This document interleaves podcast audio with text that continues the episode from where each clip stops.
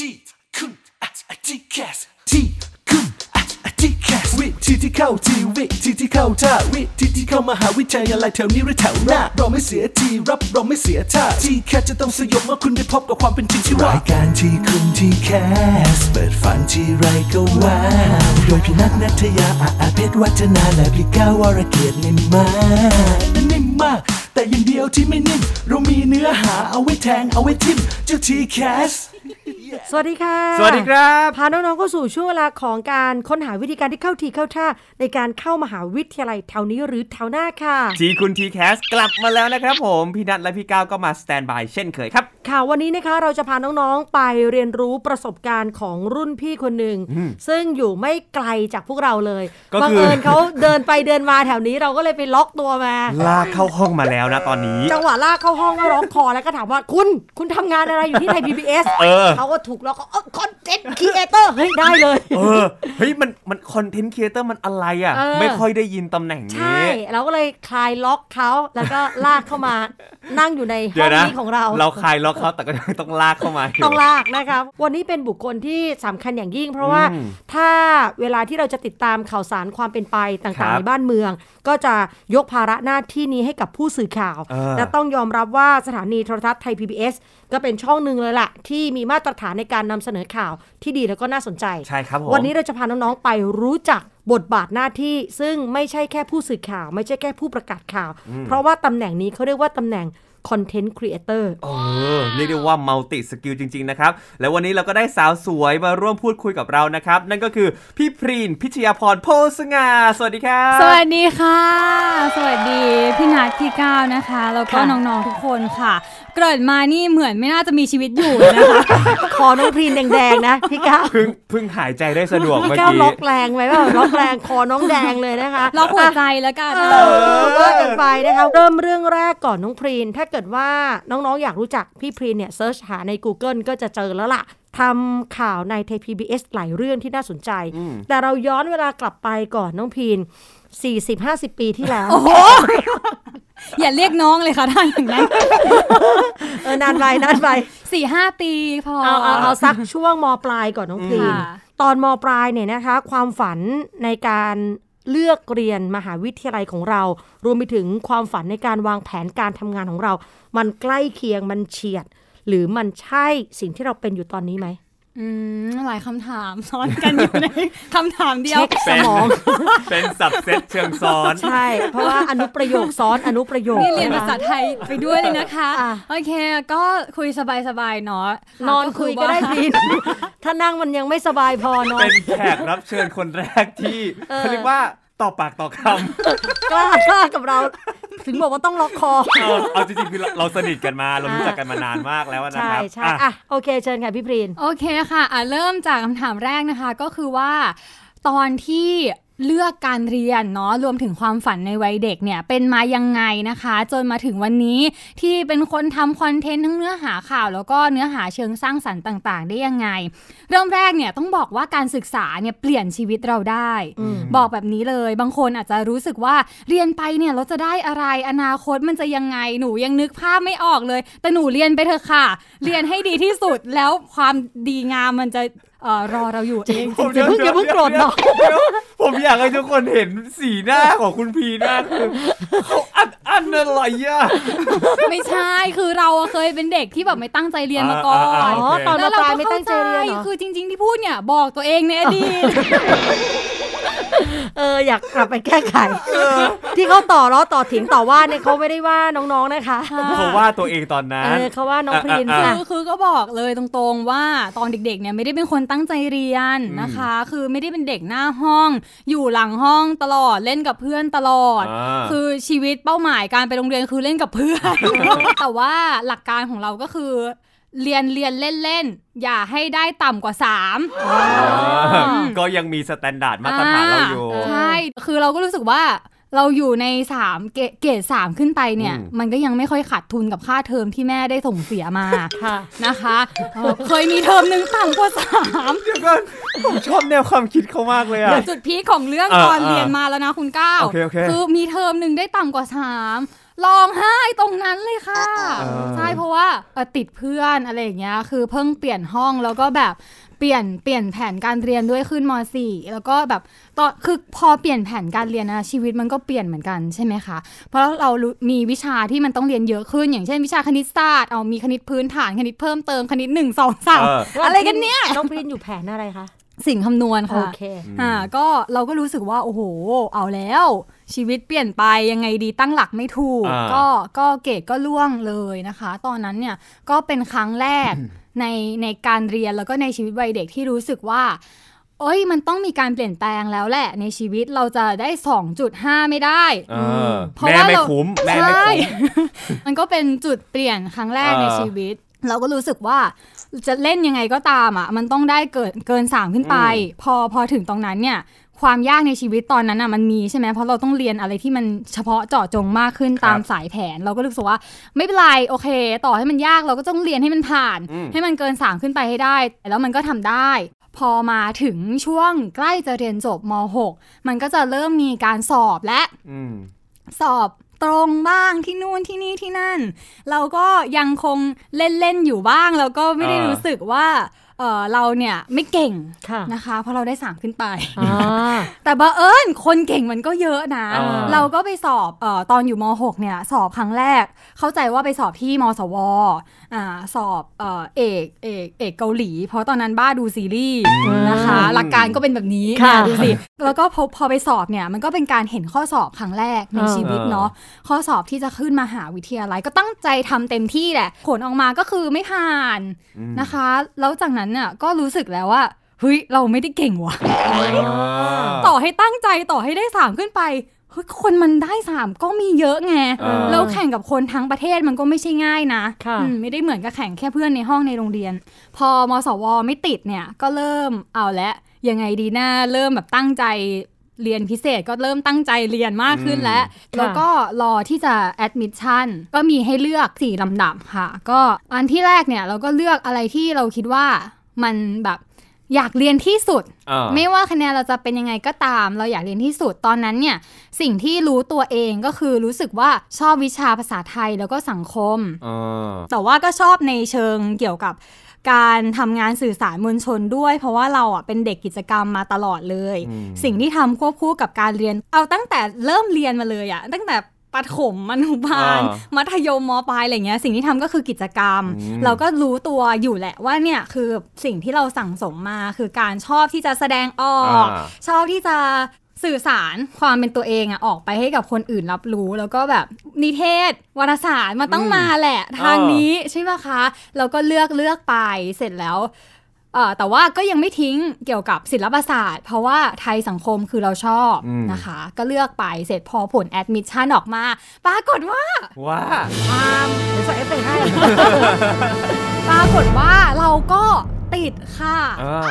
แต่ว่าร้องไห้หนักมาก เพราะว่าร้องไห้หนักมากอีกรอบนึงแบบหนักสุดๆ ในชีวิตอีกครั้งหนึ่ง เพราะว่าติดอันดับ4ค่ะคือตอนนั้นเนี่ยก็ยังเป็นความคิดที่รู้สึกว่า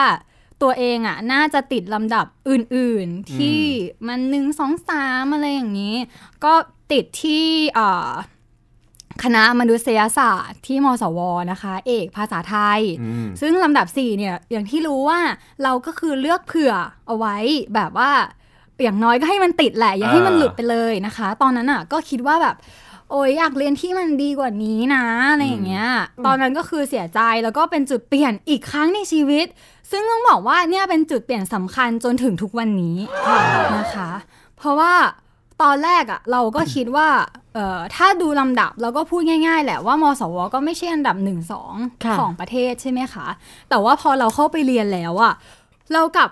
เจอตัวเองอืมในมหาวิทยาลัยที่เราไม่คิดว่าเราจะได้เข้าไปเรียน มันยังไงพี่มันยังไง เราเราเจอตัวเองในมหาวิทยาลัยที่เราแบบว่า ไม่อยากเรียนเลยร้องไห้เข้ามาค่ะ เออเออมันอมันย่างเงี้อะไรยมันอะไรที่เจอมันอะไร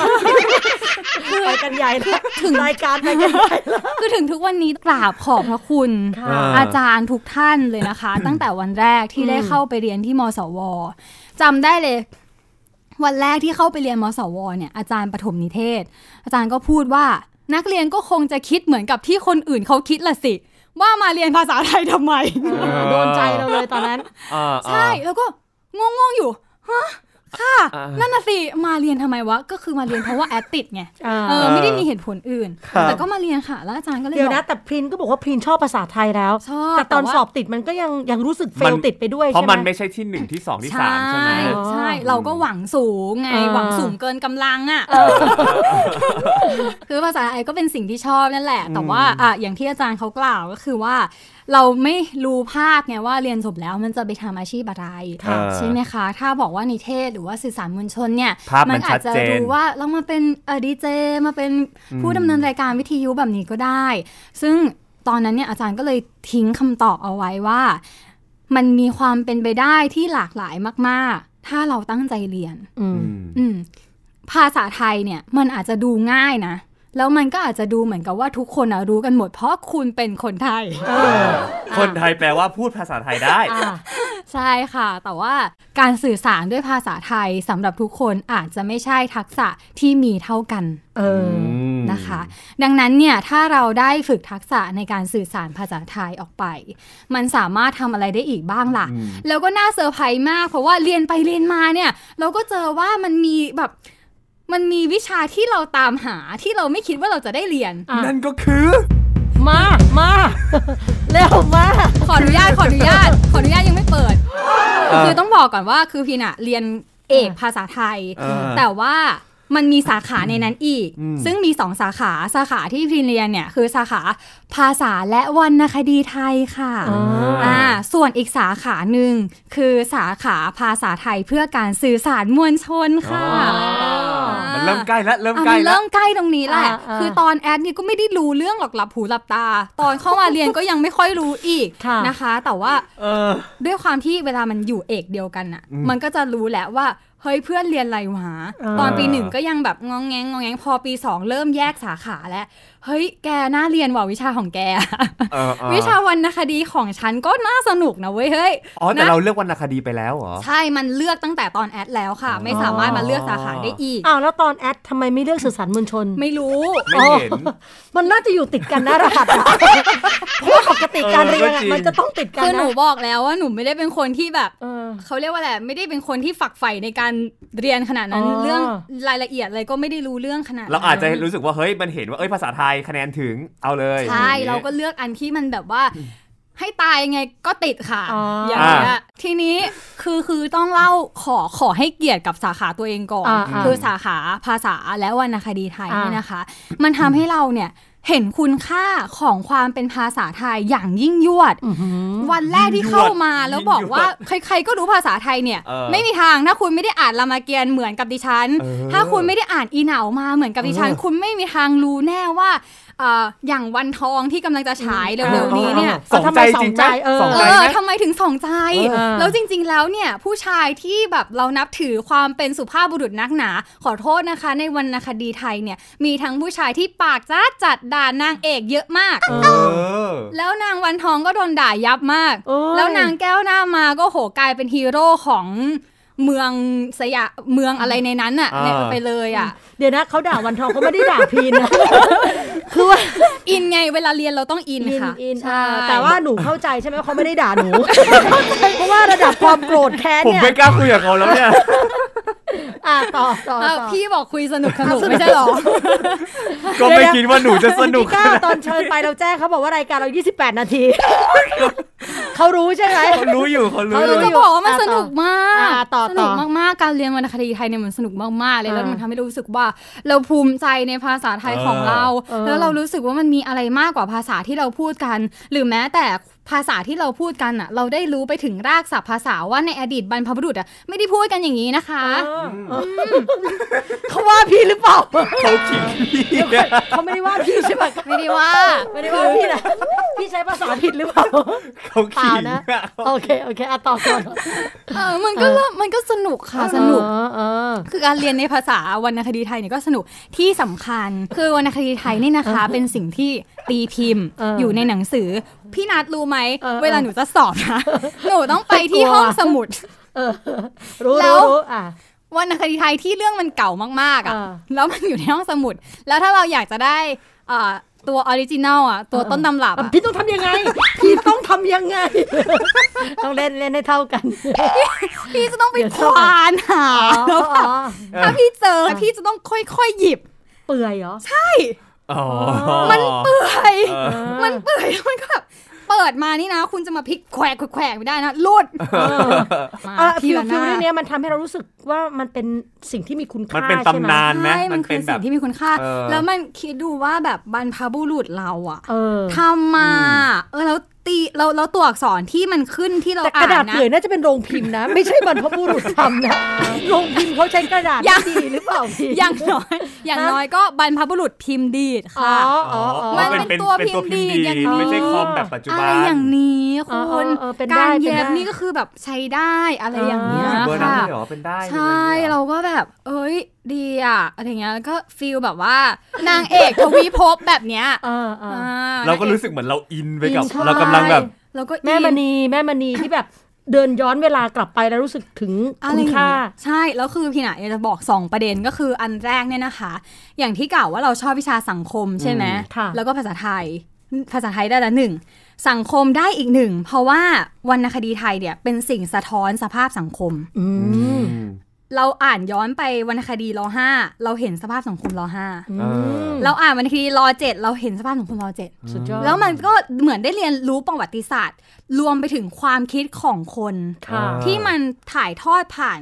น้ำมือของผู้เขียนอะโอ้โหออกมาค่ะเออว่าตอนนั้นน่ะวิวัฒนาการของสังคมเราเป็นมายังไง คนมีมุมมองความคิดยังไงบ้าง สังคมมีปัญหาอะไรบ้างมีความกดดันยังไงบ้าง มันกลายเป็นเรื่องสังคมมันอยู่ในหนังสือภาษาไทยค่ะไปด้วย พี่นัทถามแทรกนิดนึงคือน่าจะตอบโจทย์หลายๆคนเลยการที่เราเรียนรู้ประวัติศาสตร์อืมหรือย้อนเวลากลับไปไม่ว่าจะเป็นผ่านหนังละครหรือตัวอักษรก็ตาม มันให้ประโยชน์กับชีวิตปัจจุบันยังไงอะใช่นี่คือสิ่งที่กำลังจะตอบมาว่า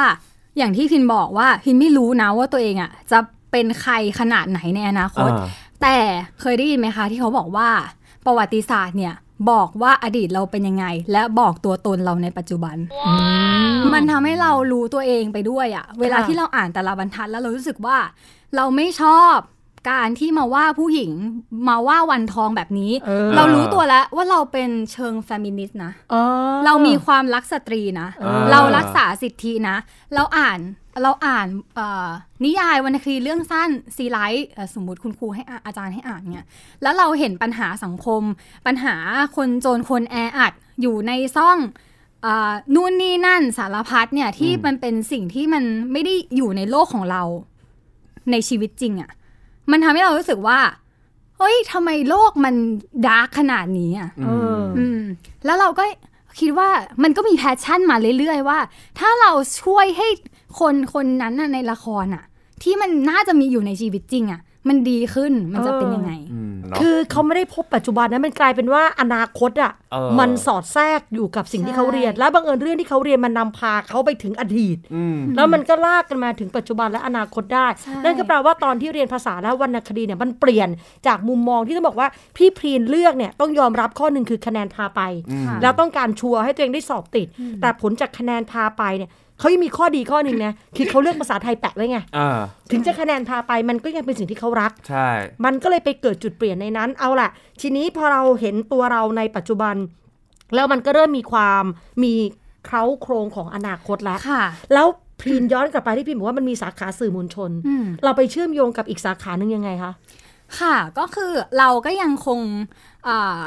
ตอนนั้นน่ะก็ตั้งใจเรียนในวิชาสาขาตัวเองมากเนาะแล้วก็มีเป้าหมายด้วยว่าอยากจะได้เกียรตินิยมค่ะแต่ว่าเราก็ยังไม่ทิ้งความฝันอีกด้านหนึ่งเพราะว่าเอ่อต้องบอกว่าภาษาวรรณคดีไทยอะเหมือนเด็กเก็บตัวที่อยู่แต่ในห้องสมุด อ๋อ มันต้องอ่านเยอะใช่ไงใช่ไหมแล้วแล้วอยากจะแถมอีกประเด็นหนึ่งก่อนจะไปในเรื่องของเออภาษาไทยและสื่อสารมวลชนอะนะคะ ว่ามันมีความจำเป็นที่เราอะต้องกลายเป็นคนรักหนังสือค่ะอ่ากลายเป็นคนอ่านหนังสือ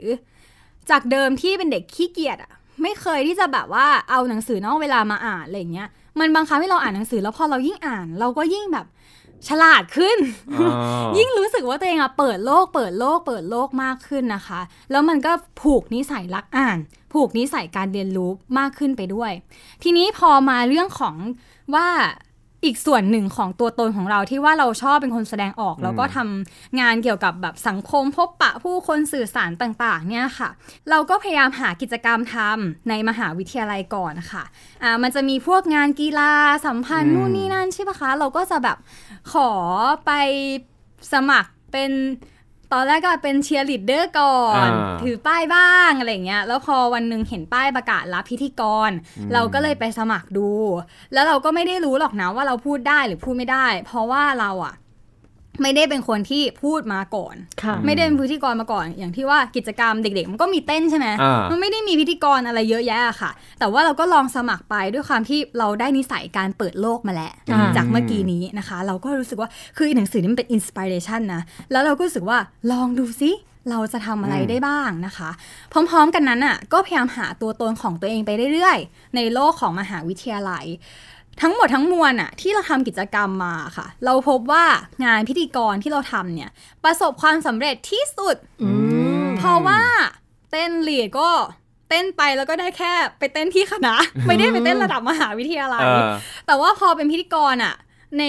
งานมหาวิทยาลัยต่างๆ ก็ติดต่อมาเรื่อยอืมๆเราก็เริ่มจากเป็นพิธีกรแบบงานเล็กๆ ของเอกของรุ่นอย่างเงี้ยกระเถิบไปเป็นงานของคณะ กระเถิบไปเป็นงานของมหาวิทยาลัย ไปเก็บอ่ากระเถิบกระเถิบไปเป็นงานของผู้บริหารอืมในมหาวิทยาลัยอะไรอย่างเงี้ยค่ะ เราก็รู้สึกว่าเฮ้ยเนี่ยมันคือแบบสิ่งที่เราสามารถทำได้อ่าเราก็น่าจะทำได้ดีด้วยนะคะ บางทีถ้าเราแบบไม่ได้แบบบอลทูบีแบบแหวมาแล้วฉันอยากเป็นนักรู้ว่าฉันเกิดมาเป็นอะไรอะไรเงี้ย เราก็พยายามเก็บเกี่ยวตัวตนของตัวเอง ระหว่างทางที่เราดำเนินชีวิตไปค่ะนะคะ แล้วเราก็เริ่มรู้สึกแล้วว่า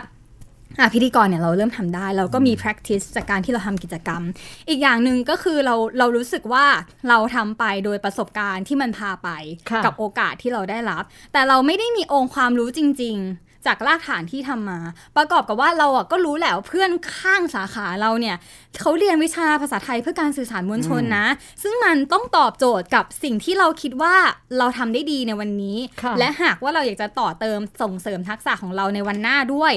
แล้วก็ด้วยความที่เป็นบุญญาธิการของมหาวิทยาลัยอ่าของของนักนิสิตมสวณเวลานั้นที่มหาวิทยาลัยเนี่ยยังเป็นระบบปิด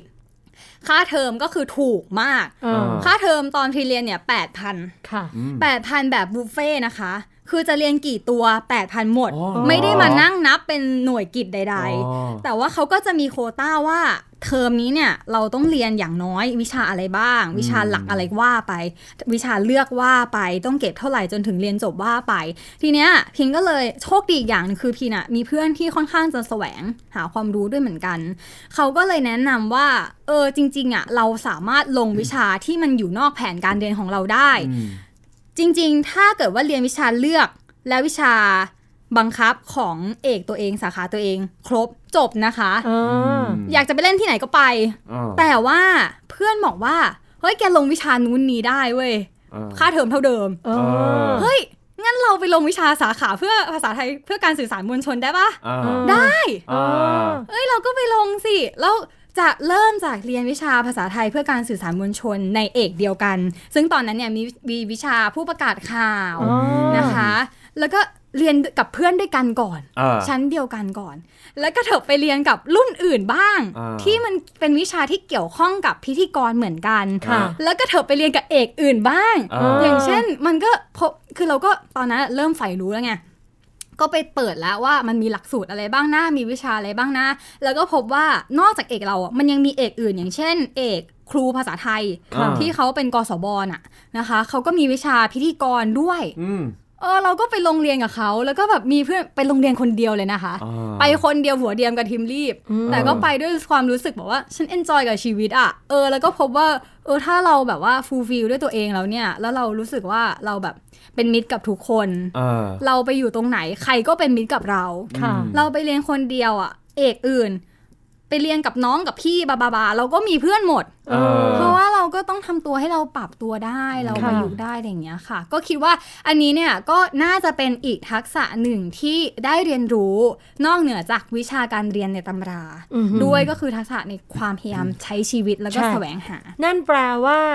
พรีนจะต้องเรียนหน่วยกิจเรียนวิชาต่างๆ มากกว่าคนอื่น ใช่ค่ะก็ คือมันจะมองแค่ฟรีไม่ได้นะพี่แก้ว เพราะว่าสุดท้ายแล้วเกรดมันมาคิดรวมกันถูกป่ะ ใช่ค่ะ มันก็มีความสุ่มเสี่ยงที่ไอ้วิชาที่เราเรียนเกินมา มันจะไปดึงเกรดเราก็เป็นได้อีถูกกต้องค่ะ และหนูก็มีเทคนิควิธีที่จะทำให้ได้เกรดนิยมอันดับหนึ่งโดยที่เรียนมากมายแล้วก็อาจจะได้ C มาได้อ่าแต่ก็สามารถที่จะฮึบตัวเองขึ้นมาได้ ต้องบอกก่อนว่าที่เราเลือกเชิญพี่พรีนตอนต้นที่เราแซวว่าล็อกคออะไรนั่นคือ เรื่องจริงนะคะแก้แก้ด้วยไม่ใช่ไม่ใช่ไม่ใช่เราเล่นเรื่องล้อเราเล่นเล่น จริง ๆ พี่พรีนเนี่ยนะคะเป็นผู้ประกาศข่าวใน PBS ที่เราติดตามผลงานมาอืม8-9 ปีแล้วล่ะซึ่งเขาทำงานที่นี่ยังยังเขายังเรียนไม่จบเลยตอนนั้นน่ะ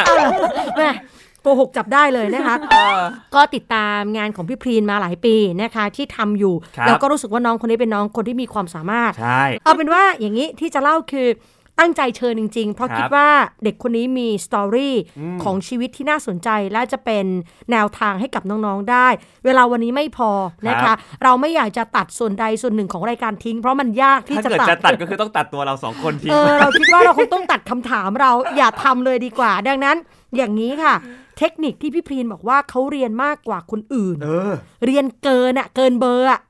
เด็กเกินเบอร์อย่างเขาแต่เรียนสุดท้าย เรียนได้ว่าแม่บอกว่าคุ้มแล้วพีนพอแล้วลูกเออคือกำไรแล้วลูกเออ8,000 ลูกจะเอาอะไรคือบุฟเฟ่ต์ขนาดนี้นะคะ แต่เขาก็เรียนเกินแล้วความเกินเบอร์ของเขาเขายังได้เกียรตินิยมอันดับหนึ่งด้วย ว้าว สัปดาห์หน้ามาติดตามกันนะคะสำหรับใครที่มีจุดเริ่มต้นแบบพี่พรีนคือไม่รู้ตัวเออว่าจะเรียนอะไร จริง ไม่ชัดเจน แต่เขาไม่เคยหยุดค้นหา ไม่เจอก็ไม่เจอดิอืมก็หาต่อไง หลาย ๆ คนอาจจะเครียดตามหาฝันไม่เจอ มาดูพี่พีนเขาไม่ได้เครียดอะไรเลยถูกจนต้องวันนี้เขาก็สามารถประสบความสำเร็จได้ อะเดี๋ยวสัปดาห์หน้ากลับมาติดตามกันต่อวันนี้ขอบคุณทุกคนที่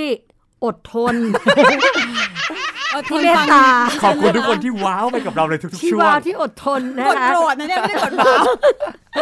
จริงๆ วันนี้สนุกมากนะคะ ขอบคุณครับน้องพรีน พิชยาพรโพสง่าค่ะ ขอบขอบคุณคุณค่ะครับสัปดาห์หน้ากลับมาติดตามเรา 3 คนพี่นัทพี่ก้าวแล้วก็น้องพรีนนะคะ วันนี้ลาทุกคนไปก่อนสวัสดีค่ะ สวัสดีครับ ขอบคุณเธอที่ฟังฉันฟังหัว ใจของกันเหมือนเป็นสิ่ง ที่ฉันต้องการจะให้